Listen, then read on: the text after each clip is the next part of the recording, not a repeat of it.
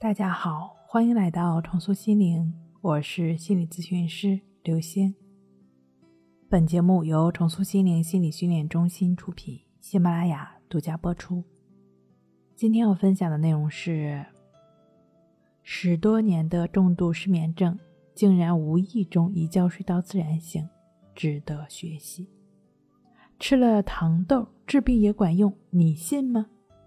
事实上啊，这事儿还真有研究支持。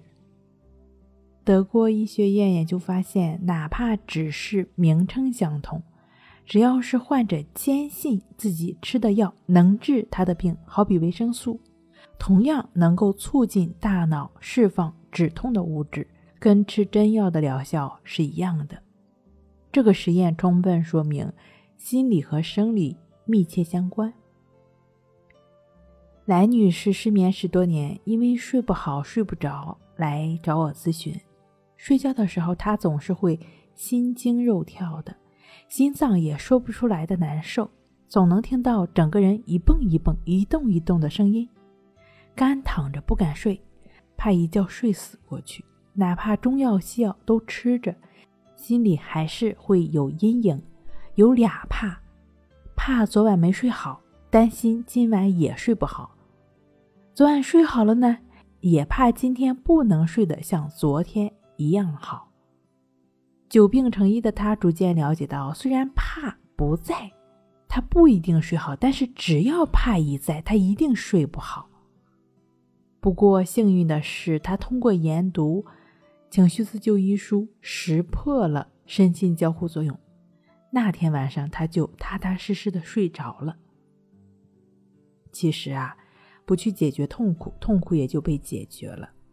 长期睡不好、睡不着的人，当你不再去解决失眠，不再想办法让自己睡，事实上也就会自然的入睡了。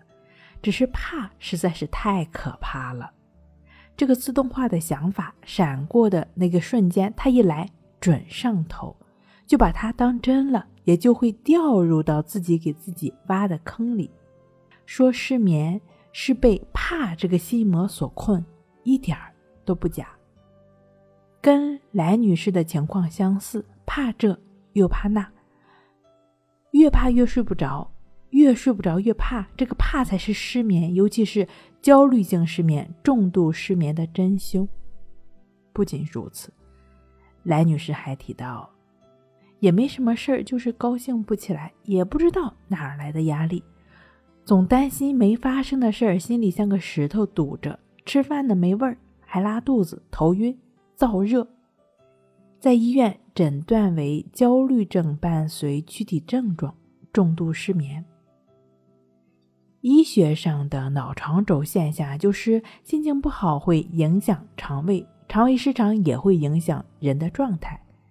容易怕、思来想去的这种焦虑的心理，晚上、白天都捣乱，它会破坏人的身心平衡。好在了解身心交互作用的来女士，通过双重训练打破了焦虑失眠的死循环。她不仅恢复了好睡眠，更收获了平和平稳的心态。第一，先动起来，不管多难受。我了解，情绪糟糕，尤其是晚上睡不好，白天最容易惰性成瘾，极其的不想动，不想动脑，也不想动手。在认知行为疗法中，有一项针对抑郁、焦虑不能的技术，叫行为训练，会跟心情不好的人一步步具体化他日常的行为活动。认知心理学认为，行为的改变可以带动认知的改善。当你踏出第一步，比如说出去运动，你会发现跟只是待在那里不动完全会有不同的体验。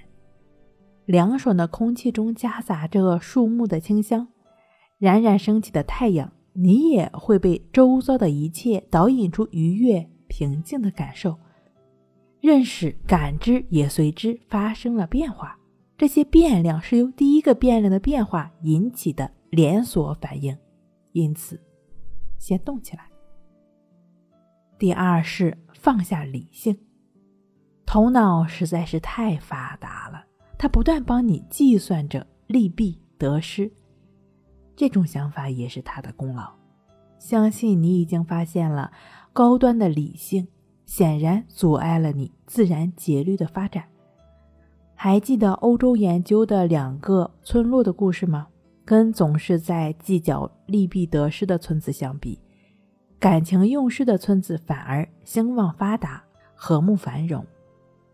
路上有辆车朝你开来的时候，你要做的不是如何不紧张、淡定自若，而是当你发现快要撞上你的时候，立马跑开。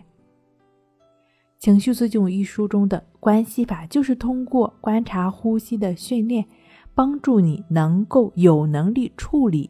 身边那辆看不见的卡车。同时，一旦决定改变，有些痛苦是会存在的。所有经历的不舒服，也只是焦虑或者执着于睡眠的表象。不要去解决痛苦，更不要去解决焦虑不安。持续专注呼吸的练习，心更富有弹性，它也会自动帮你规避掉那些焦虑。失眠的卡车，心态平和了，平稳了，想睡不好觉都难。睡不好，血关息，关息五分钟等于熟睡一小时。好了，今天跟您分享到这儿，那我们下期再见。